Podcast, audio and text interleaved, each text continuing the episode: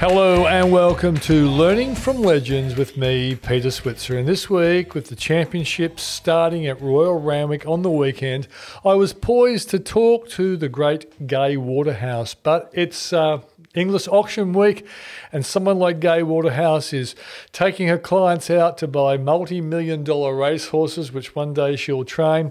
So, Gay's going to be for another week. So, we got her son and legendary online bookie, Tom Waterhouse, to come off the bench to fill in for his mother, but to tell his story, an interesting story of how he became the biggest online bookie in Australia before he was 35 and all the lessons he'd learnt from that and why he eventually got out of the bookie game to create an app which is um, still up, uses the same name, tomwaterhouse.com, but is once again uh, a very, very interesting business with a sensational competitive edge. And uh, we'll pick up the lessons from Tom in his uh, many years though short many years of being uh, an entrepreneur and business builder. So, without any further ado, let's welcome Tom Waterhouse. Tom Waterhouse, thanks for joining us. Thanks, Peter. Great to be on the show. Mm. So, Tom, do you think yourself a young man now? But you are a father with how many kids? Three kids. Yeah, yeah so, no, um, so, you're not a young man anymore. Three kids can't no. keep you young. No, it's uh, it's it's funny. It's um, uh, when I was had the position uh, as CEO, William Hill. Uh, I uh, yeah, I was the youngest person in the in the company. I felt like I was very young. I'm like going back to those board meetings. I was like, gosh, I, I feel like two generations away from uh, many of the people around the board table. And now, TomWaterhouse.com, I'm actually the oldest person in the office. It's funny how that transition it creeps up on you quickly. And uh, yeah but yeah, it's terrific. I, I, think I'm, I'm 38 now. I think at 35, it it sort of was that that crossover. Mm. You know, mm. it's um, but yeah, it's good, and and also you learn a lot from the older people that you work with, but you learn just as much from people that are younger than, than you that you work with. So it's um, it's it's been been really a good journey so far. Tom, um, you know, you you make me think about you know, the, the greats of business, sport, politics, even the arts, who I've interviewed over the years, over you know, 20, 30 years. And the one thing that stands out to me is that the, the most common characteristic of highly successful people, and this program is called Learning from Legends, is that they, they're really well aware of a thing called competitive advantage. And it doesn't matter what age you're at. Like we, you know, Mark Zuckerberg, he had competitive advantage at a very young age, and Jeff Bezos was older than him when he started Amazon, but he understood competitive advantage. And I think um, your family, um, including yourself, you've understood competitive advantage as well. Yeah, look, I um, it's funny being a, a CEO of a, a, a largish company. I, I thought, oh gosh, maybe this is my life being a CEO, and I thought, well if there's, let's say, I don't know how many CEOs in Australia, but let's just call pick a number 5,000, even if I'm in the top uh, half or 10%, there's still 500 or 2,500 CEOs that are better than me. And I thought, well, what is my competitive advantage? And, and uh, when I left William Hill, and I thought, well, I've been lucky that I've been brought up in a racing family and, and with all of that heritage, that brand, that knowledge, that know-how, and, and uh, uh so lucky to come from that background and, and have my parents and my grandparents have, have given me that knowledge and the space. I have to have to utilize it and and and really take make the best of it. And um, and that was sort of one of the reasons um, of starting up TomWaterhouse.com again. I thought, well, been so lucky. I've got this brand that has this awareness, and in this industry that I have this knowledge in, I, have got to I've got to stick to it and and and really focus and and yeah, you've got to have a competitive advantage. And and also, I think Jeff Bezos made a really good point is it's nice to be in industries that eh, there's plenty of industries that might be growing at 10, 15%, but try and pick the industry or the part of your industry or knowledge that you have that's growing at an exceptional growth rate. And that's um, one thing I've sort of kept in the back of my mind. I want to keep focused on the horse racing, gambling industry, but try and find pockets of it that are growing at uh, an exceptional growth rate, not just at a, a steady pace. Okay, well, and we'll get to that in a second. But yeah, you're the one who brought it up, and I, I actually wrote down a couple of questions, which invariably I send to people. I never ask them, but I didn't send you any questions because you didn't ask for any questions, and probably because over the years you know I never asked those questions anyway. But well, I wanted to ask you about. Did you always want to be a, a bookie, or well, your father was a bookmaker, your grandfather was a bookmaker, your other grandfather was one of the greatest horse trainers of all time. Did you always want to be a bookmaker, or did you ever think about being a trainer like your mum? Uh, look, I grew up as a kid, and my sister and I used to joke around about how boring our parents were talking about horses all the time and, and didn't like horse racing at all. Um, and I, I, worked from the age of 12 till when I finished school every Sunday at the stables for a couple of hours and at least a week every holidays. And, and I just thought it was the worst thing in the world. I'm like, who in their right mind wants to get up at 2.30, 3 o'clock in the morning and muck out boxes and lead horses around? And I thought this is really tough, uh, hard yakka. And I'm like, uh, this isn't for me. And um, I was doing commerce, majoring in finance and marketing at uni, and, and, thought I'd go into the finance world. I did work experience at um, Merrill Lynch and did remember going down the futures exchange floor when I was still at school. And I thought that was the area. And then six months into my first year at uni, I, I worked one day for my dad uh, at the races and just the how fast paced it was and and the money changing hands and the excitement. And I just I fell in love with it. And then from that moment on, uh, I worked at the races whenever I wasn't at uni. And then when I finished uni, um, I just spent every minute I could just absorbing uh, knowledge off my grandfather and my dad, and and my life I knew was in that in that space. Mm. So, um, was there ever a time when you thought that this is a really tough game? And I know you know, my parents have been able to, or my grandparents and my parent ha- have been able to do it, but this is not an easy way to make money. Yeah, look, in, in 2008, I thought I'm the king of the world. I, I thought this, what a, an amazing space I'm in. I was uh, holding more money as an on-course bookie than all the other bookies in Melbourne combined. I was in the middle of the ring at uh, Flemington on the rails, Derby Day.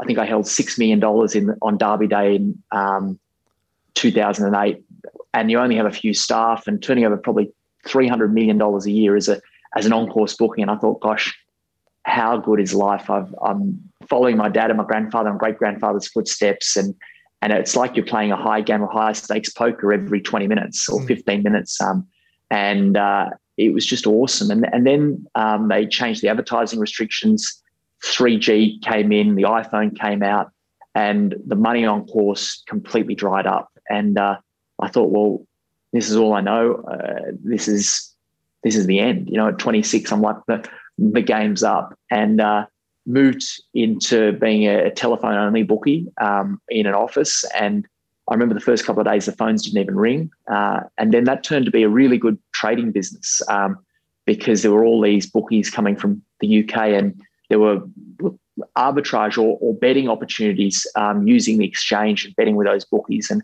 that was a very good business. But then they all realized they didn't want to handle tough money. And so that business turned into being no good. And then we started online, tomwaterhouse.com, and, and that was hard yakka at the beginning. And then it exploded to being from 100 customers to quarter of a million customers in 18 months. And thought, gosh, I'm going to be bigger than Tabcorp. And then all of these online operators came to Australia and, and the marketing expenses grew and the technology costs grew and and that became a tough business. We had to pivot and, and sell to William Hill. So I guess there's been times where I've thought that uh, it's a how good is this? It's a printing press, and then mm. uh, the environment changes. It's not just what you do, as you know, in in business. It's it's the environment around you um, that changes, and that's uh, that's something that you've always got to be across and looking forward. And um, and yeah, lucky uh, sort of lessons from my dad and my grandfather of keeping lean and being able to pivot when you need to, and and that's that's the exciting bit of the journey. If you're just doing the same thing for 50 years, it'd probably be boring. But pivoting into new businesses and new areas and new opportunities is uh, is really exciting. Tom, there was a time there when you were really on a massive roll, um, and you know you, you did have competition coming in. Um, um, and you're doing a lot of television advertising, you're on the footy show, and then there was like a community backlash to having too much um, advertising, you know, on television. And did that take the wind out of your sails um, temporarily, or was that a, a, another reason why you might have sold to William Hill that you know, the community was making it harder for you to to really build this business? Look, um, I think what we got, we realized very early on in the journey of tomwaterhouse.com that we had a big asset in the brand. So the brand was, had high awareness and we branded it as an individual, which was different to all our competitors that basically had similar URLs, Sportsbet, TAB Sportsbet, sportsbetting.com. They were all quite similar sounding. Um, and we realized that live sport on TV was worked very well in terms of acquiring customers and it had limited supply. There's only a certain amount of NRL games, AFL games, tennis, and so on. And so we basically saw that these overseas operators would come uh, and we bought up as much sport as we could. Um, I guess that the uh, we knew the NRL was a, a major asset. What, what we didn't have is the firepower to go to beat Tab out of that deal. We did a $60 million deal with Channel 9 over five years, uh, all mostly back ended. And uh, what worked really well was we acquired customers at a really low value um, but the value of those customers was very different to a horse racing customer. And so for us to keep our foot da- down, uh, like for instance, William Hill, um, we were spending uh, $90 million on marketing with uh, marketing and bonusing costs, mm. etc. And, and for us to keep up and keep that scale of these overseas operators, which were huge, like William Hill was a FTSE 100 company, we needed to partner. And uh, really because the technology costs changed and the marketing expenses and the environment changed. And, and that really led to why we uh, were looking to, to sell the business and, and why we sold to William Hill. And I guess the uh, what was amazing about our growth and the reason why we were able to grow so quickly is because we differentiated through being an individual. What was the negative of that is that unlike a, a faceless or a branded just a company, it's much easier to direct uh, criticism or uh, anger towards an individual than it is uh, than it is a company, and and that's that's the the the the downside of of doing that. But if I had my time again, uh, I'd have to go down the path we went of being an individual, and and obviously I've I've done that again, putting my face out there and name out there with TomWaterhouse.com as a as an odds aggregator and a tipping business, because that's our big advantage, you know. And and in modern marketing um, uh, on social channels, everyone follows individuals; they don't follow companies, you know. So I think out of the top fifty most followed um, uh, people on or things on Twitter, it's forty nine out of the fifty. Are, uh, or this is back in when we are doing TomWaterhouse.com the first time. Forty nine out of the fifty were were individuals, not brands, and and that was our biggest advantage. And if you're happy to take it take advantage of that uh, of your brand and your name, well, you've got to be able to um, cop the criticism, you know, and that's that's part and parcel of it. So, I, but personally, I, did you find it hard because you know until then you're you're always perceived as the boy wonder, and you, you, the, the kind of publicity you got always seemed to be pretty positive, but that was fairly negative. As an individual, did you find it hard to to deal with it? Uh, look, to me, I, I, didn't as an individual. What I found hard is if uh, if anyone in my family or my wife feels, oh, this is uh, mm. this is unfair. What's happened to me? It's, it's business, isn't it? It, it? It's part and parcel of if you, you don't get too um, caught up if you get an article that says you're the most amazing thing in the world because you're not. Well, I'm not the most amazing thing in the world, and you don't get too caught up if um, they say you're the worst thing in the world because I'm not the worst thing in the world. So everyone's a mixture, aren't they? And and um, you, yeah, I I don't get caught up at all. Mm. Um, but uh, but what I would do, what I would say is, if the business wasn't going well, and I made strategically the wrong decision to be front and center of a business, and the business wasn't getting traction, I'd be very down about that hmm. because it's a business decision. It's not, um, uh, yeah. if if I didn't think there was an advantage with with doing it, I uh, there's a. Uh, it's very nice to be not be anonymous, isn't it? Not yeah. known. You know? So when William Hill um, bought tomwaterhouse.com, did they keep that going or did they just want to roll your your database and your customers into William Hill?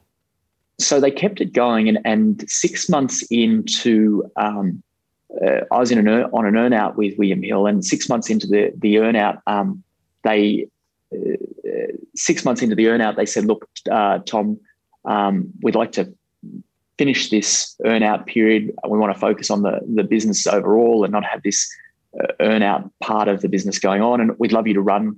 They bought Sportingbet, Centrebet, and TomWaterhouse.com. We'd love you to run these combined businesses, William Hill Australia, and and um, family actually said, "Why would you? Why would you do that?" And I, for me, I thought, well, it's an experience. I'd never been a corporate CEO, uh, hadn't run a business that size before, and I thought it'd be a really good experience. And and so did that for for four years. And part of the decision of that was William Hill wanted to be a global brand at the time. And there was going to be a tr- transition to William Hill as the as the brand at some stage. That was the the thinking that when they bought the businesses, that's what they wanted to get to, and how long that transition took was up up for discussion. And our view, or or my view, is that if you're actually wanting to transition to that, you want to rip the band-aid, band-aid off and not build up other brands in the market and spend the money on them when ultimately you want to get to one brand. And and so we transitioned away from TomWaterhouse.com and the other brands uh, relatively quickly after uh, I came on as CEO of the, of the business here in Australia. Mm. But but did William Hill succeed in becoming a well-known player in Australia? Because Sportsbet still exists, doesn't it? Uh, look, uh, Sportsbet and William Hill at the, or Sportingbet, Centrebet, and Tom Waterhouse at the time of acquisition was they were quite similar in size, and the Sportsbet's journey and their success uh, has uh, just absolutely killed everyone else in the market. And the biggest mistakes uh, that uh, we made in uh, in the journey here in Australia is that we bought a business similar in size in uh, turnover, but the customer profile was very different. And Sportsbet were very good at acquiring um, mass market retail customers, and the journey to acquire mass retail mar- customers really requires two things. It requires uh, very heavy marketing spend and to continue to put your foot down on marketing spend. And it requires um, a lot of spend and focus on technology and improving the customer experience. Mm. William Hill paid a, a sizable amount for um, for a group of businesses out here in Australia, and uh, the the journey they had to obviously maintain profits because they had some debt in buying those businesses, and and there wasn't the same level of investment by us in marketing and increase in technology spend to keep up with Sportsbet. And Sportsbet took advantage of that period um, of transition of, of, the brands and also the fact that we were trying to maintain profit um, to really put their foot down and increase marketing spend. And, and what was interesting is their marketing spend increase and their turnover, uh, gross win, net revenue, they were able to maintain those sort of four lines at a at a steady pace and um, and and really killed it and did such a great job in the market. So it was um, one of the analysts said um, you're in an 800 meter race and you're starting 400 meters behind Sportsbet. Uh, how are you going to do to, to catch them? And and really, I think at the point of entry into the market, we had to decide whether we were going to uh, catch them, or it was just going to be and be a winner uh, in this market, or it was just going to be another market that we had a uh, a, a, foothold in. And um, and so yeah, I think Sportsbet clearly showed their execution was superior and and did an amazing job in this market. So who owns Sportsbet? So they're owned by a company called Flutter, which owns. Uh, they bought Stars Group, which own BetEasy. They own uh, Betfair, Sky Bet, and they're jewel in the crown at the moment. Uh, and it's hard to say that Sportsbet isn't a jewel in the crown because the, what they've done here is amazing. But they're jewel in the crown is a business called FanDuel in the US, um, which is uh, which is dominating it. it DraftKings are the dominant players there at the at the moment. Mm. All right. So, uh, at what stage and what motivated you to, to get out and resuscitate TomWaterhouse.com, and how did you get your name back? You look so um, William Hill. Uh, they that journey uh, of going well. Do we put our foot down and, try and win this battle of scale? Uh, do we just run this as a as a profit profit center and cut back on costs, or do we sell? that was a constant board discussion for for years. You know, as, as any company would be weighing up those those options, and um, so uh, the decision was to sell um, William Hill, and and that sale process took place over a period of time.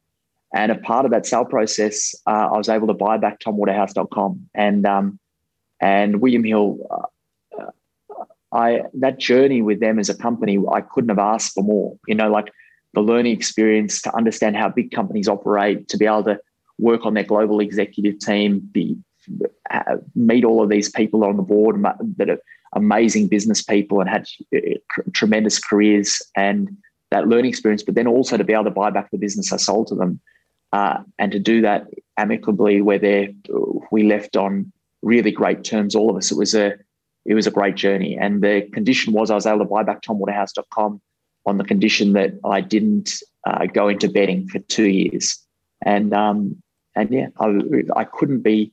Uh, so often people have you hear these nightmare stories of people selling businesses, and uh, I couldn't. If I had to say the experience with William Hill, it was uh, ten out of ten, or as close to ten out of ten as you could be. You know, it was. Uh, I felt it was a, a really a really great experience, and and and enjoyed my time time with the company. Well, I guess while we're talking about uh, making investments to try and make some money and get wealth, it's probably worthwhile me talking about the switzerreport.com.au website, where we try to find uh, some really good stock market tips from companies that really look like really good value. So if this sounds like you, if you want to get some inside information on some great companies, have a look at switzerreport.com.au. It's $397 for an annual subscription.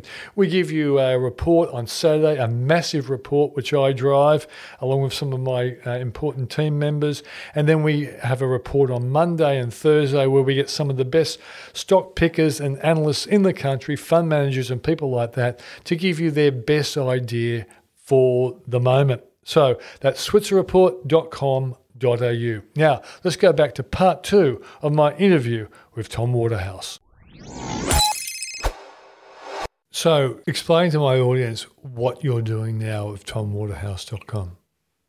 Yeah, so look, um, tomwaterhouse.com, and thinking about where to go uh, if I couldn't use it as a betting company for two years, uh, I thought, well, what advantages have I got and what's the need in the market? Most people at bet, they do it for entertainment. You know, it's it's uh, if you go, it's actually a very low cost form of entertainment. Um, believe it or not, if you go to the movies, it might cost you forty bucks to go to the movies with you and a partner. If you go to the pub, it might cost you thirty bucks or fifty bucks. If you go to dinner, it might cost you 80 dollars.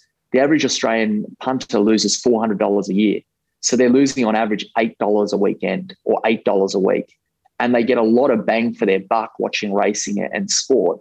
Um, but the problem or the, the, the thing that is is that most people that bet lose. You know, it's it's eight dollars of entertainment and four hundred dollars a year of loss, and it, because it's not like casino betting on sport and racing, the the house edge isn't fixed. The the bookies just come up with what they believe is the market, and uh, but most people have got less information than the bookie, and they're just making a an entertainment bet to watch the event, and the bookie's margin ensures that they don't they don't win. But there's a small group of people that analyze whether it's sports teams or sporting games or racing, and analyze it in such detail that they're able to find where the bookies have made mistakes. And my dad has um, been a professional punter for nearly yeah 40 years, and uh, he's never had a losing quarter. And and I was lucky to grow up in uh, speaking to my dad and my grandfather all the time and listening to the lessons of how they win betting. And I thought, well, the biggest portion of the market is people that lose at betting, and there's no school for teaching people how to win on the punt. And so that was really the beginnings of tomwaterhouse.com uh, tipping service. And it was just a subscription service of, of basically um, us giving selections of where we think the bookies have made a mistake, reasoning of why they've made the mistake, how much or how confident we are. So giving them the staking, how much to have on the selection, and then telling them what price to take. Um, and I thought, well, if I can get, uh, I don't know, 100 customers, it'll pay for the servers for two years until um, until I can start being a bookie again. And I remember there was an article the first day we launched going basically saying, "Oh, that's ridiculous what Tom's trying to do," and we got. Uh, I don't know if it was maybe a thousand customers on the first day off that article, you know, and, and it's turned out to be very popular. And and we thought, well, the hardest thing for people to win, and the biggest complaint we got was they said, Tom, you might tell us to do all of this stuff, but we can never get the price. And we loved a business uh, and use a business called Dynamic Odds, which is uh, a company called BetMakers owns it. It was it, it was started by some really savvy technical guys that had great experience in racing. And we thought we love this business. How do we incorporate that technology into our app? And so we we partnered with with them and uh, built the Tom Waterhouse odds comparison app, which is basically allows people in the same app that they get the tips to compare uh, a whole variety of bookies and sign up with one username and password and bet seamlessly in two clicks in the app. And so it's like the Trivago or the Booking.com or or the Tinder of betting. And um, it's proved really popular also with our punters. And, and basically, we're just trying to um, make them better betters. You know, not every punter is going to be a winning better, but if they have the discipline to stick to what we're telling them and, and follow uh, of always getting the top price, they're going to do a much better job than they did before. And if they're actually really disciplined about it, hopefully um, beat the bookie and, and get a lot more value for their entertainment dollar than they did um, prior. So what you're saying, and I, I don't know really what you're talking about, but this is my best guess. But correct me if I'm wrong.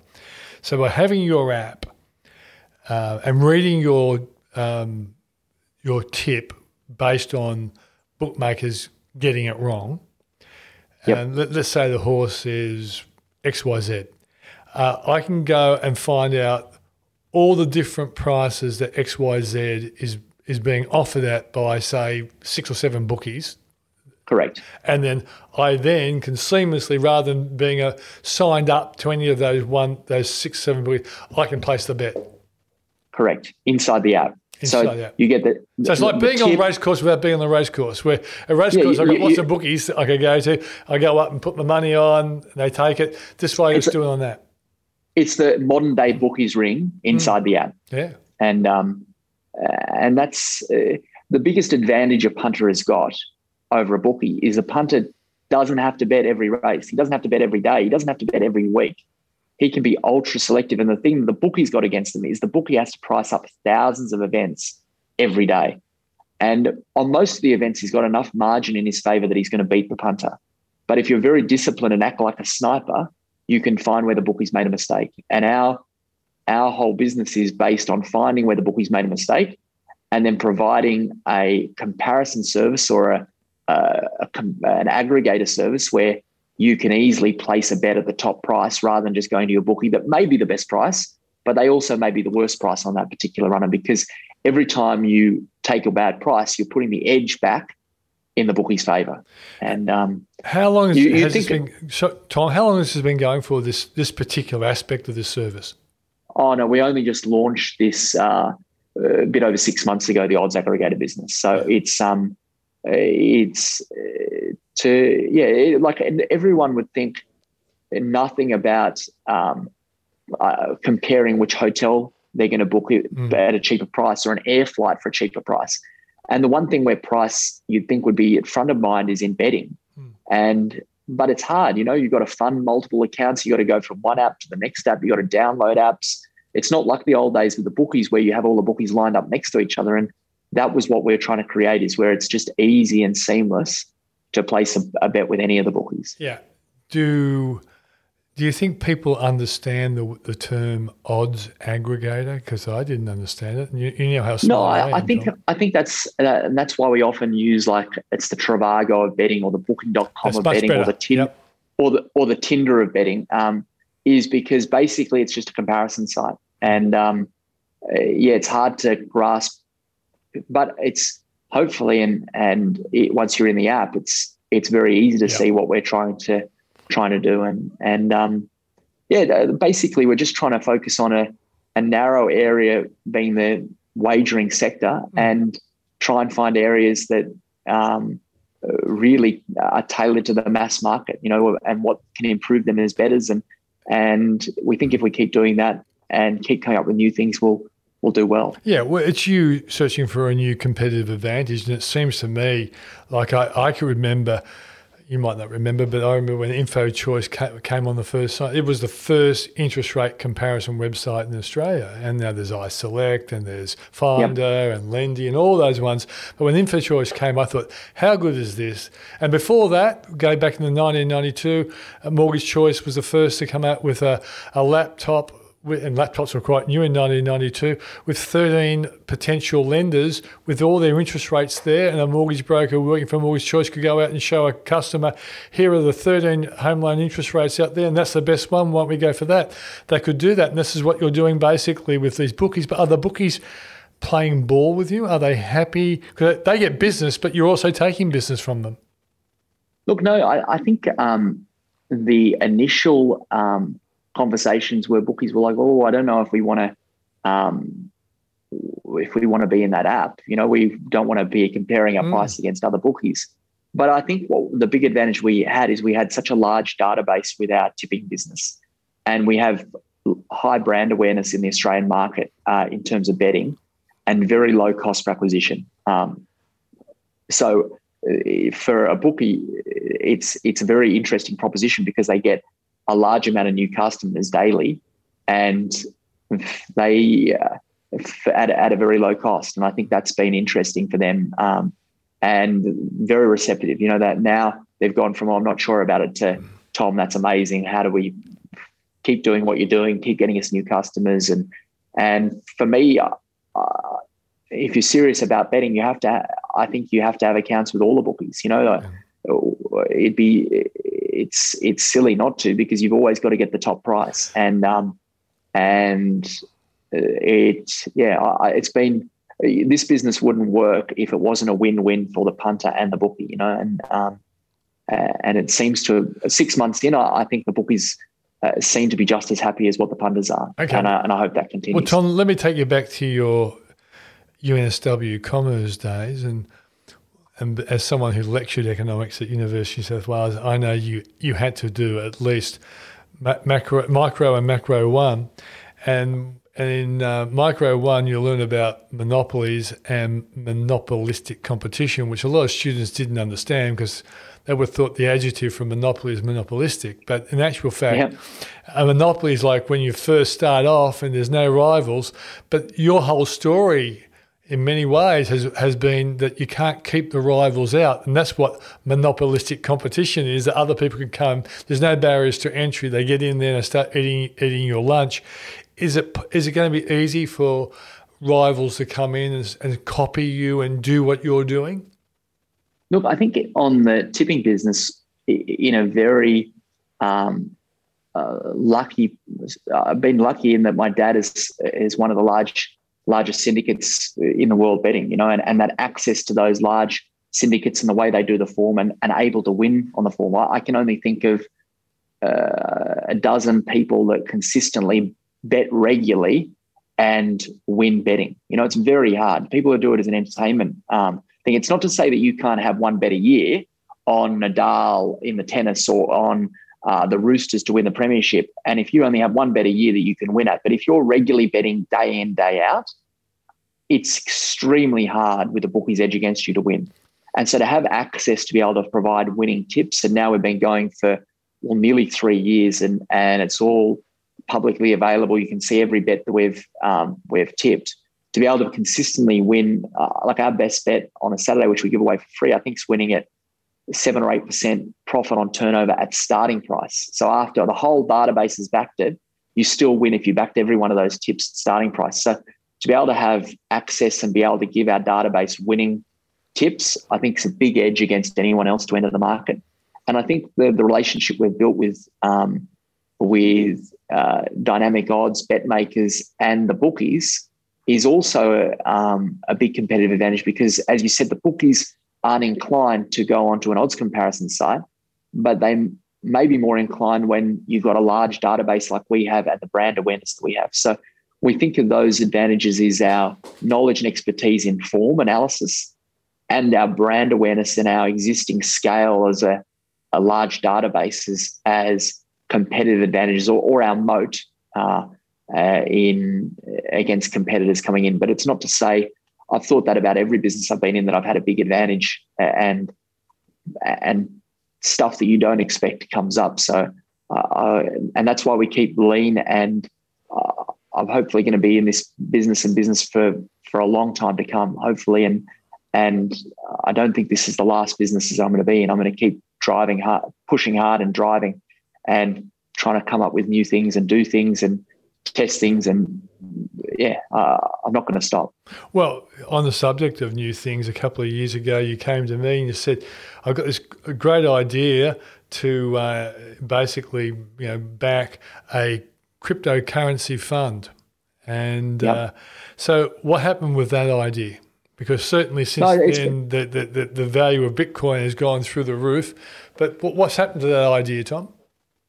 Yeah, look, we would. Um, uh, so, we part of the journey with William Hill is that we uh, they bought the businesses. They realised we need to maintain profit, need to take some cost out of the business. So, I spent time going to China, India, Taiwan, the Philippines, all around the region, trying to find where we could um, find uh, lower cost uh, operations. And I was blown away. This would have been 2014, 2015. I was blown away in uh, Taiwan in a place called Taichung. There, I came across this business and it was turning over $100 billion a year.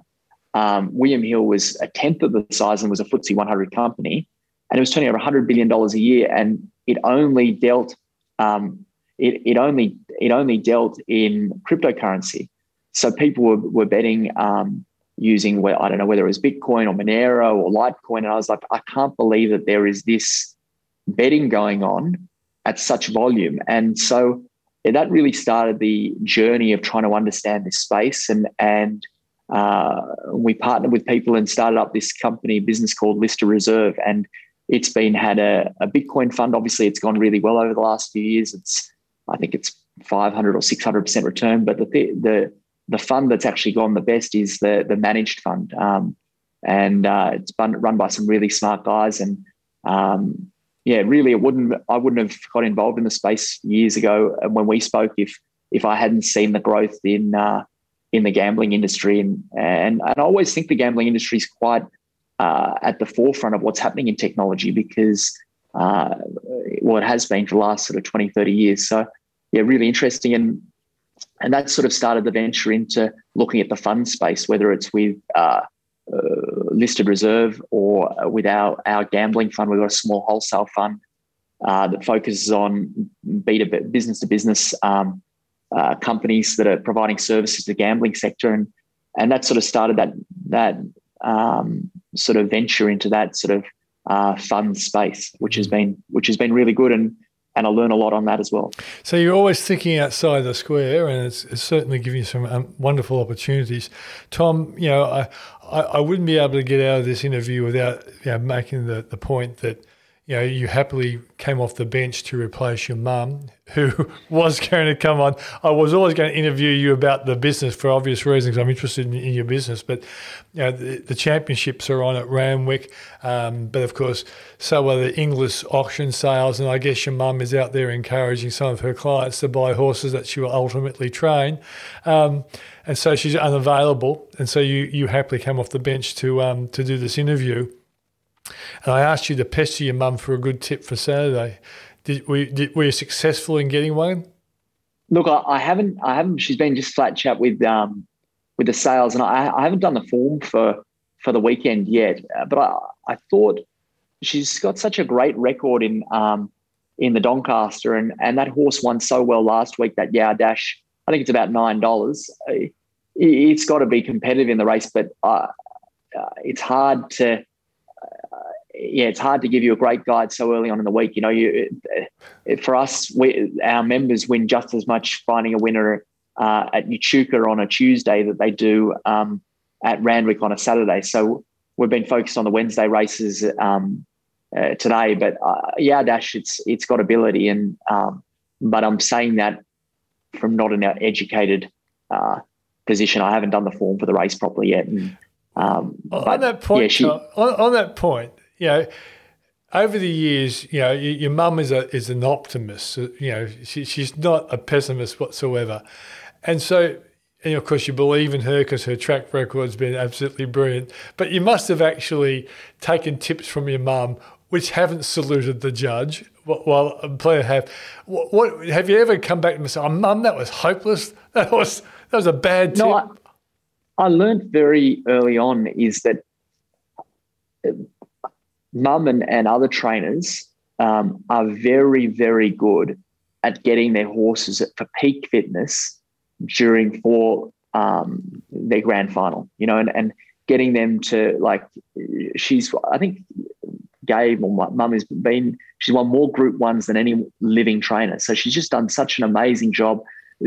She's taken on what her, her dad TJ taught her and, and like her career is amazing, best, unbelievable trainer. But it's very hard for trainers to assess the other horse in the field and what goes into uh, a form database that I've seen through my dad is that deep analysis of every runner and all the different factors, the hundreds of factors that go into coming up with what he believes are the true odds of each horse in the race.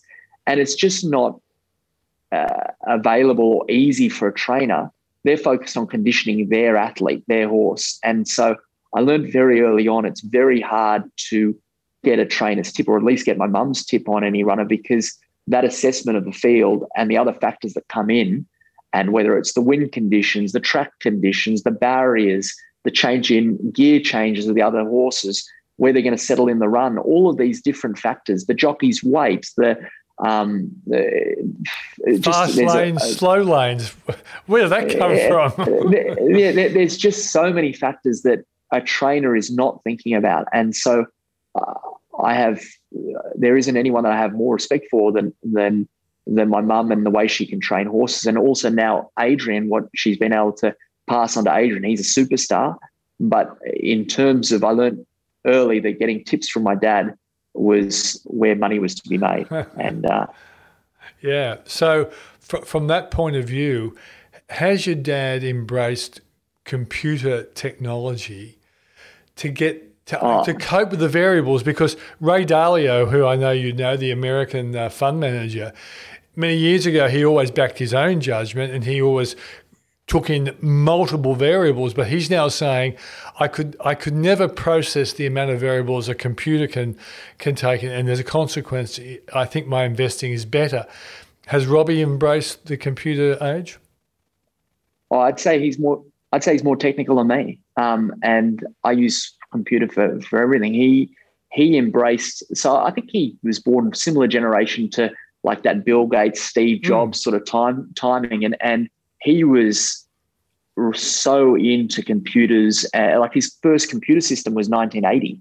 Um, uh, he was one of the first people to have like a mobile phone in the car when I was a little kid growing up, and and he's been developing his computer system for 40 years now. So uh, he was one of the first computer syndicates, and um, uh, embraced. He, he, I think he's well ahead of the curve in terms of what computers could do and and really it changed because there was huge value before and this was way before my day at the races is that people had that had photographic memory at the races had a huge advantage because they could watch a race and then three weeks later would see that that horse was in again and could remember exactly where it was in the run how what part of the track it was in whether it got balked what the jockey was doing. And you saw that some of the best um, punters actually were genius uh, geniuses with photographic memory and mm. could re- hmm. remember stuff. And and my dad realized early that uh, computer system and putting in that data of factors of what you see in a race, uh, and you enabled you to have far more betting opportunities and bet uh, on far more events because you could just compute a lot more factors and retain a lot more information. And, and that really ended those people over a period of time that had that photographic memory and were betting off their opinion really price them out of the market. Um, okay, one last one, Tom. I'm thinking because you know you've made the point that your dad's a better tipper than your mum. Okay, um, but your customers may well want to tip in every race at Randwick or Melbourne in Caulfield or whatever it might be on Saturday, do you actually provide a tip for every race, or sometimes you say this race is too hard, too many horses so, who can win this race? So we have inside the app where you can um, get a tip for every race in Australia. Uh, in, in, in Australia, so you can get a tip for every race, but we advise not to take that tip because all we're providing there is the selection that works out as the top selection in the database. Mm. So it, it, we might have it a three dollar chance, and it's the top rating horse in in the race, but the bookies might be betting dollar eighty. So you're taking way unders. So we have it because we realise people want to see our top selection, but we advise in all our tipping packages be very selective. Only stick to what we what we give in the subscription packages in the tipping packages, because if you bet in every race. Uh, you're going to find well, it's it's almost impossible unless you're one of the top syndicates in the world to win. Um, where if you have one better week, I always think about this with people with stocks. Even is if you say to a person once, I want once every three years you to call me up and tell me what you think is your best pick. Eh, I always think, well, that's a to be very respected, but I don't want to speak to anyone that gives me 20 selections of what they think of value every day. Mm. And uh, if you stick, the more disciplined you are, and you can ride wins and losses in the same way and be very disciplined and get make sure when you're having your one bet, you're getting the top price. You're sticking very uh, disciplined in how much you have on it. Over a 10 year period, the bookies are going to find you very hard to beat. Um, but having lots and lots of bets all the time is uh, yeah, is a is a road to the poorhouse. Tom Waterhouse, thanks for joining us on Learning from Legends. Thanks so much. Thanks, Peter. And that was Tom Waterhouse. I wanted to get you a tip, but as Tom pointed out, tips this early in the week are risky, and also tips from trainers not all that good. That, I guess, is a very valuable lesson. Thanks for joining me. I'll see you next week. Quitting time! Quitting